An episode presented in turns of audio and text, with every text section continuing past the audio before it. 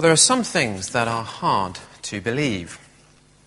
Just last month, a book was published called 1339 Quite Interesting Facts to Make Your Jaw Drop. And the book contains many so called facts that are hard to believe. So here are some. The Bible is the most shoplifted book in the United States. The American actor Richard Gere's middle name is Tiffany. The offspring of a polar bear and a grizzly bear is called a pizzly bear or a growler bear. If a dead whale is found on a British beach, the head belongs to the king and the tail to the queen. There is only one account of a sneeze in the Bible. Don't know where. If you can find out, I'd be interested to know. The Beatles' classic song, Yesterday, was originally entitled Scrambled Eggs. In France, there are six villages called Silly, 12 called Billy, and two called Pratt. In Australia, Shark Bay had its name changed to Safety Beach. and finally, Eton College was originally founded as a free school for poor boys. There are some things that are hard to believe. Well, we've been getting ready for Christmas on Sunday mornings by thinking about Luke chapter 1. And last week, we saw the angel Gabriel announce the birth of John the Baptist. This week, we see him announce the birth of Jesus. And if last week was hard to believe, an old lady who was barren having a baby, well, then this week is especially hard. For here we have the virgin birth. Now, for some, that will mean Christianity is just too hard to believe. I mean, do Christians really believe this? Do we have to spoil Christmas with such an impossibility? I mean, why not add in the tooth fairy and, uh, and, and dragons and, and flying hedgehogs for fun? I remember meeting a man one Christmas who came into my church and said to me that he didn't believe in God, and there was one reason. So I was intrigued to know what it was. And he told me it was the virgin birth. For him, that was just too much. It's nonsense. It was clear God doesn't exist if that's the kind of thing the Christians believe. Joan Bakewell was writing in The Independent a few years ago talking about the ongoing relevance of Christianity. And she comments on the virgin birth. And she says this The virgin birth and Christ coming back from the dead are no longer credible. It's not credible today to believe in the virgin birth. Modern society has moved on. There are some things that are just too hard to believe. But as we saw last week, what Luke is writing is historical. These things really happened. His sources are eyewitnesses. They really saw these things. They're not just gullible Jewish people who believed anything. Actually, what we see is that for Zechariah and for Mary, these things are hard to believe but they saw them.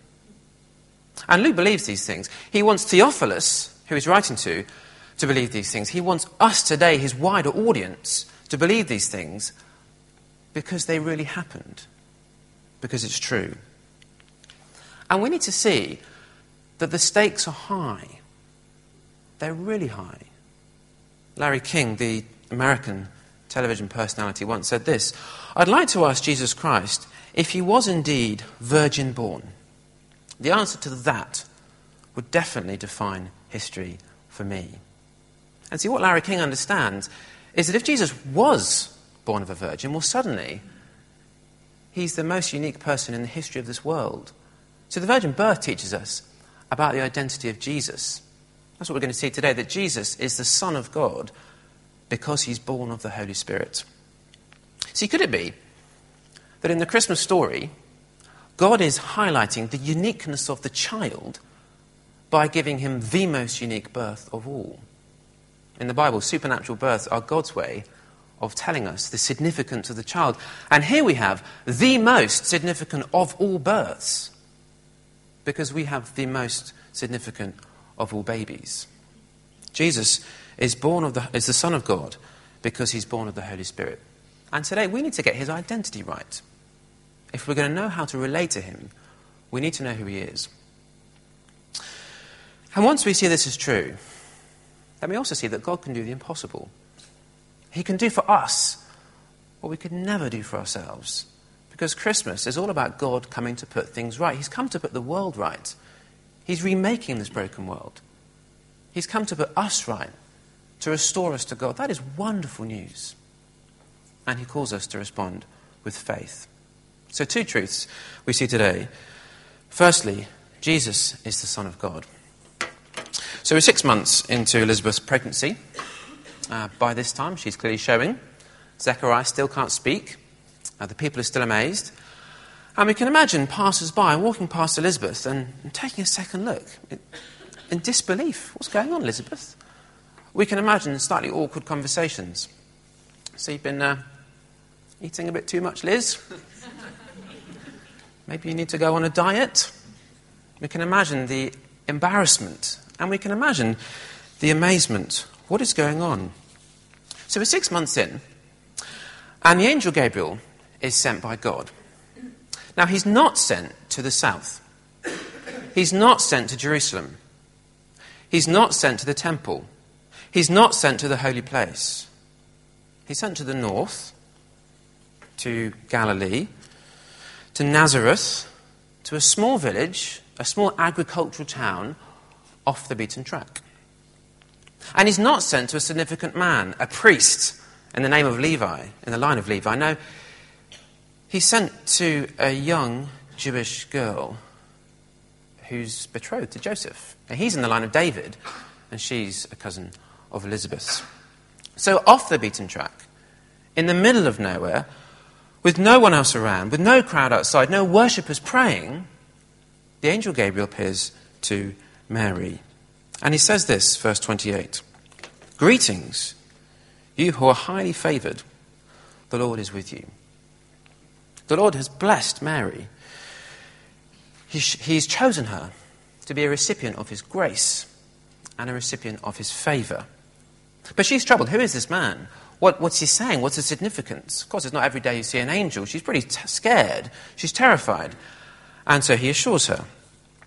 And he says, verse 30, Do not be afraid, Mary. You have found favor with God. You will conceive and give birth to a son, and you're to call him Jesus. So the angel explains to Mary that God has chosen her. He's shown her favour, and again, just like last week, there's a child coming. Again, it's a son. Again, his name is given, but it's not John. God is gracious.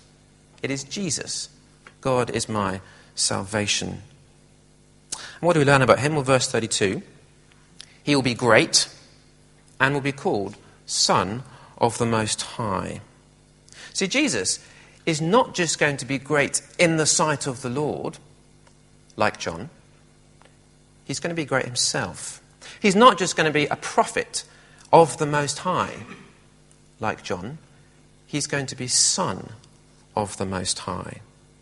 Most High is the name for God. That's the, the name that Melchizedek gave God. It's the name David gave God. It's the name Daniel gave God. What the angel is saying is that this Jesus is Son of the Most High. He's the Son of God. The parents often have great hopes for their children. When he's older, I'd like him to be a fireman. When she's older, I want her to be an actress. But this is something quite different. Jesus is the Son of the Most High. That's what he's going to be called because he's the Son of God. And what does that mean? What does it mean for him to be the Son of God? Well, it means that Jesus is going to be the King the king of Israel ruled in the place of God. He was his representative on earth. The king was to be like God as a son to a father. He was a kind of adopted son, so he was called the Son of God. Look at verse 32.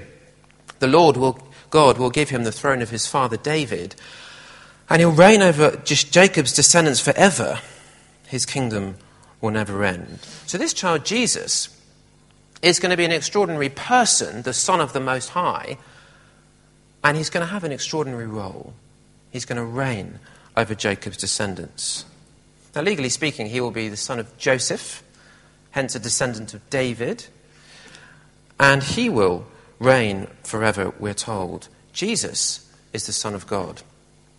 So, the Son of God speaks of Jesus as the King, and yet it also speaks of much more, because he's not the Son of God simply because he's been given authority like the Jewish king. No, he's been given authority because he's uniquely the Son of God. That is, he is divine. He's like no Israelite king. He is the divine Son of God. And we see this in the rest of Luke's Gospel. Jesus is the Lord who's coming. He's the Lord whom John the Baptist will prepare the way for. He's the Lord who forgives sins, the Lord who brings salvation, the Lord who come to the temple, his Father's house. He's the one of whom it will be said, This is my Son. Listen to him. He's the one who's greater than David. He's the one David will call Lord. He's the one who all people will worship. Jesus is the Son of God. He's come to rule. In the Old Testament, God made a promise to Abraham and to Isaac and to Jacob that one of their descendants would bless the whole world. Kings would come from them, the Christ, the Messiah.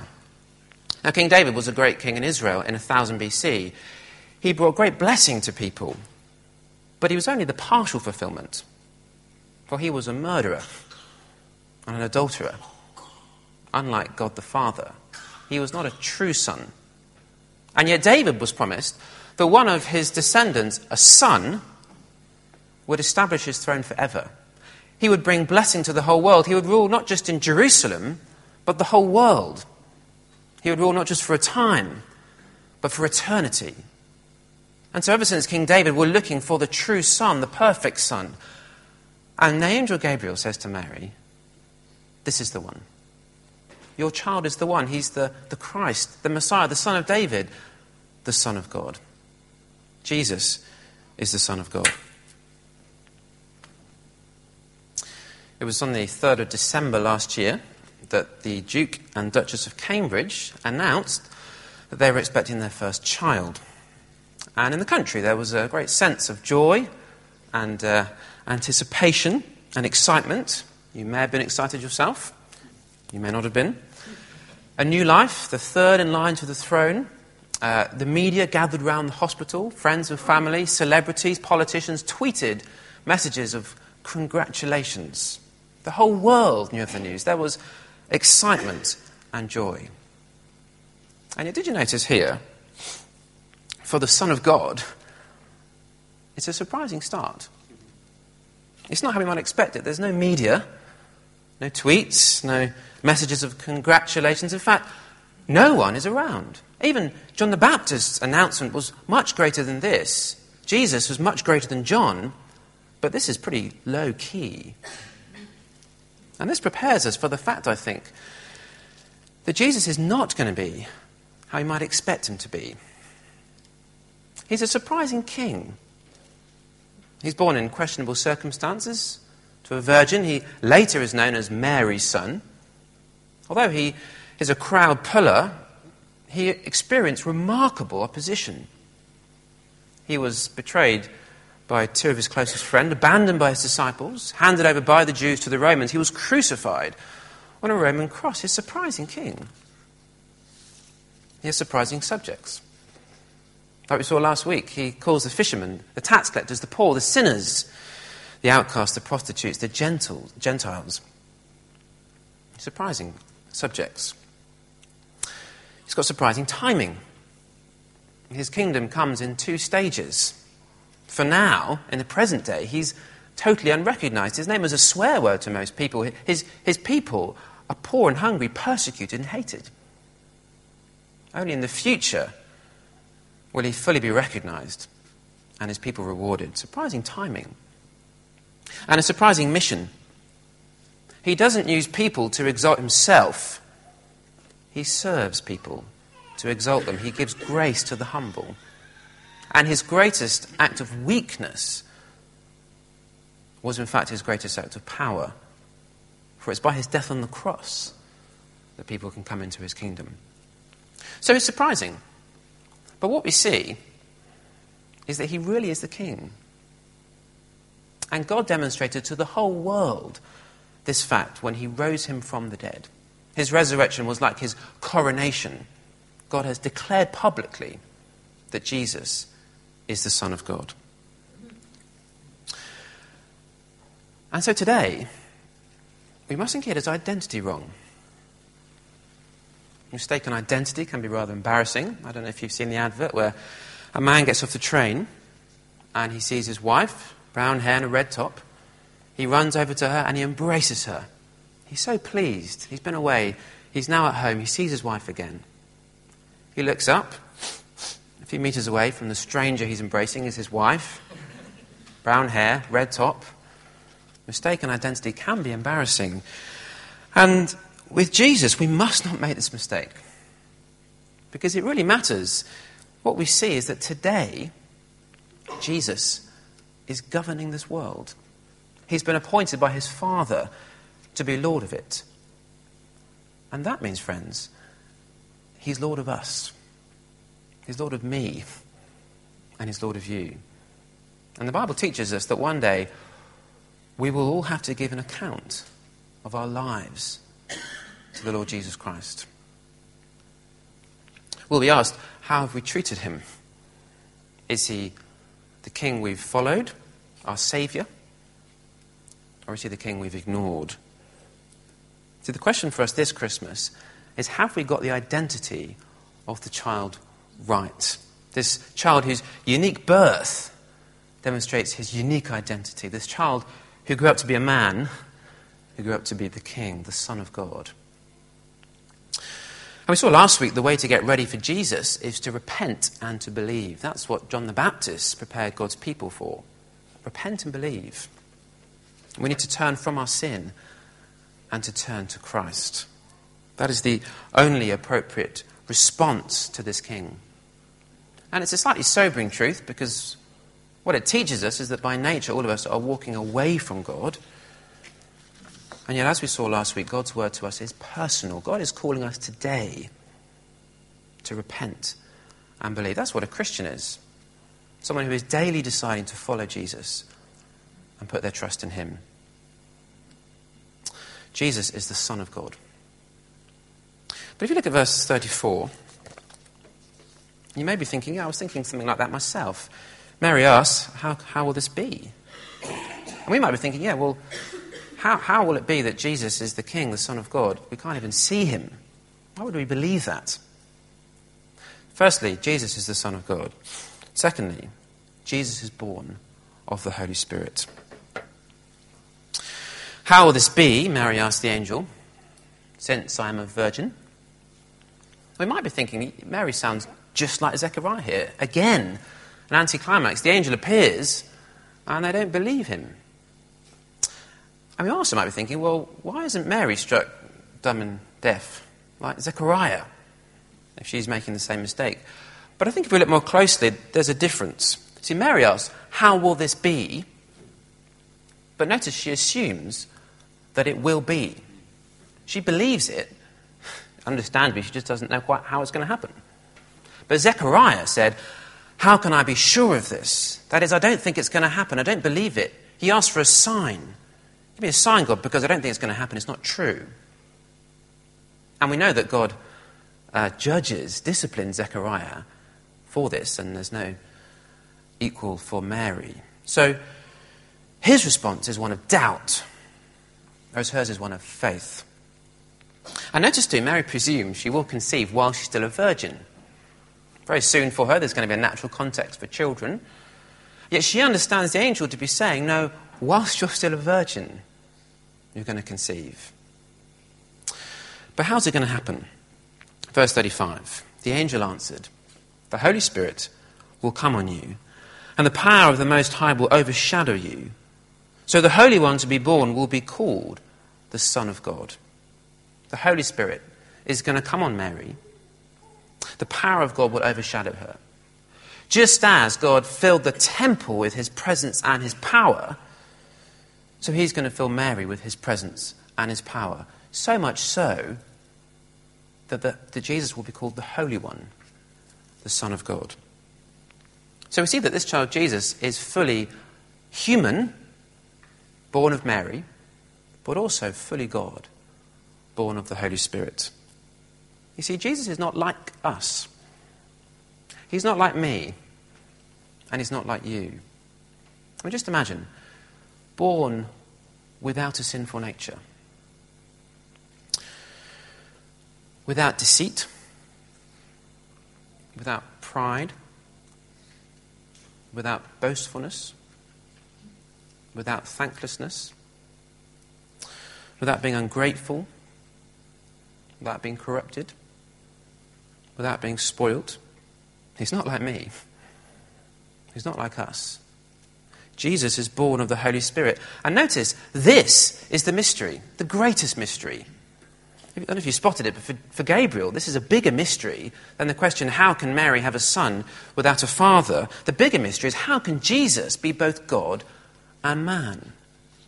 How can God the Son take on a human nature and enter into our, our, experience? How can God, who is transcendent, He rules universally, be immanent? He's, he's with us personally. How can that happen?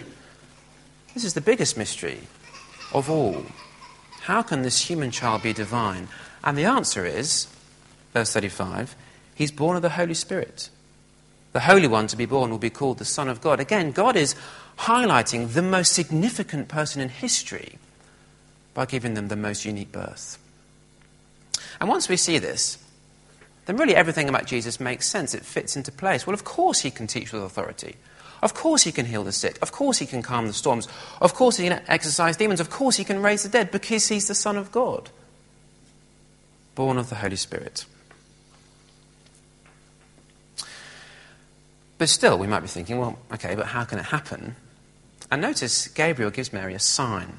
So look at verse 36. Even Elizabeth, your relative, is going to have a child in her old age. And she, who was said to be unable to conceive, is in her sixth month. For no word from God will ever fail. And so Gabriel says to Mary, Look, Mary, you want to know this is going to happen? You want to know what I'm up to? Well, look at your cousin Elizabeth, the old one, the one who's well on in years. She's pregnant. In fact, she's six months pregnant. She's only got three months to go. She's the one who people said it was impossible to have a baby, and yet she is having a baby because no word from God will ever fail. God has promised this, and God does what He says, He acts through His word.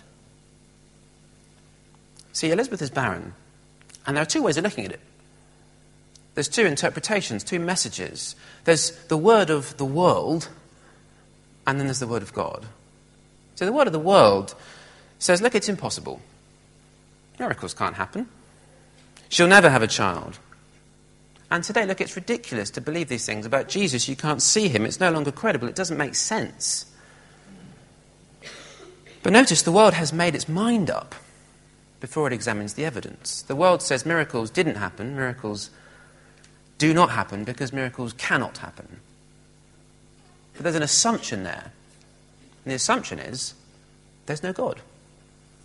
But what if there is a God? That's the word of the world. And then we have the word of God. And God says, now it's possible. Zechariah was told, Elizabeth will bear you a son, just as at the beginning God created by his word. So he's going to create by his word again. This isn't the way he normally does it. But why can he not do it in a different way if he wants to? That's the word of God. And how does Mary respond? We'll look at verse 38. She says, I'm the Lord's servant. May your word to me be fulfilled. She trusts because she has confidence in the word of God. She sees that the word of the world is proud. It's based on false assumptions, it's blind. And so she trusts the word of God. And so she says, May your word be fulfilled. Unlike Zechariah, she's an example of faith. See, we see that faith is not a leap in the dark, it's not blind. It's trusting that God has the power to do what He's promised. And it's seeing that God does this time and time and time and time again. He's acted in space, time, and history, and we can trust Him. So we can't see Jesus today, but if we'd lived 2,000 years ago, we might well have done. We can't prove the virgin birth, of course not. But we see by his life and death and resurrection that Jesus really is the Son of God. And here we have eyewitness testimony. We have his word today. And what it teaches us wonderfully is that God is not distant, He's not far away. He's come to us. He's come to put things right. He's come to put us right. He's the King that we desperately need. He's come to seek and to save the lost, to restore us to God. Jesus is the Son of God because he's born of the Holy Spirit.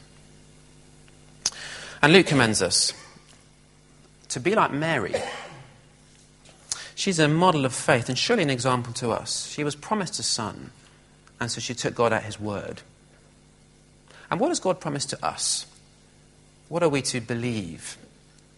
Well, next week we'll be looking at Mary's song, her response, and just a couple of things from there which teach us what God has promised us today.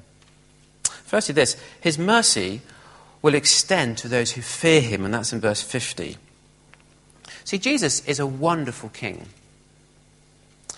He doesn't treat us as our sins deserve, He's merciful. On the cross, He paid for our sin, He took our punishment in our place. And the promise is that whatever we've done, however guilty we are, however much we know that we've dishonored Him and not lived up to the lives we should have done, we can be forgiven. Our sins can be covered. Our sins can be cancelled. Our sins can be forgiven. That is a wonderful thing. Jesus has come to seek and save the lost. So we don't need to pretend that we're righteous when we're not. And we don't need to try and perform and prove ourselves because God has mercy on those who fear him. And then he lifts up the humble. Verse 52. See, the Father raised the Son from the dead, and the promise is that we too will be raised. God is coming to restore this world, and we will be part of that if we humble ourselves and trust in Jesus. Now, maybe that Christmas is a particularly difficult time for you. Maybe that life at the moment is especially hard. We might find it very hard to believe in the promises of God.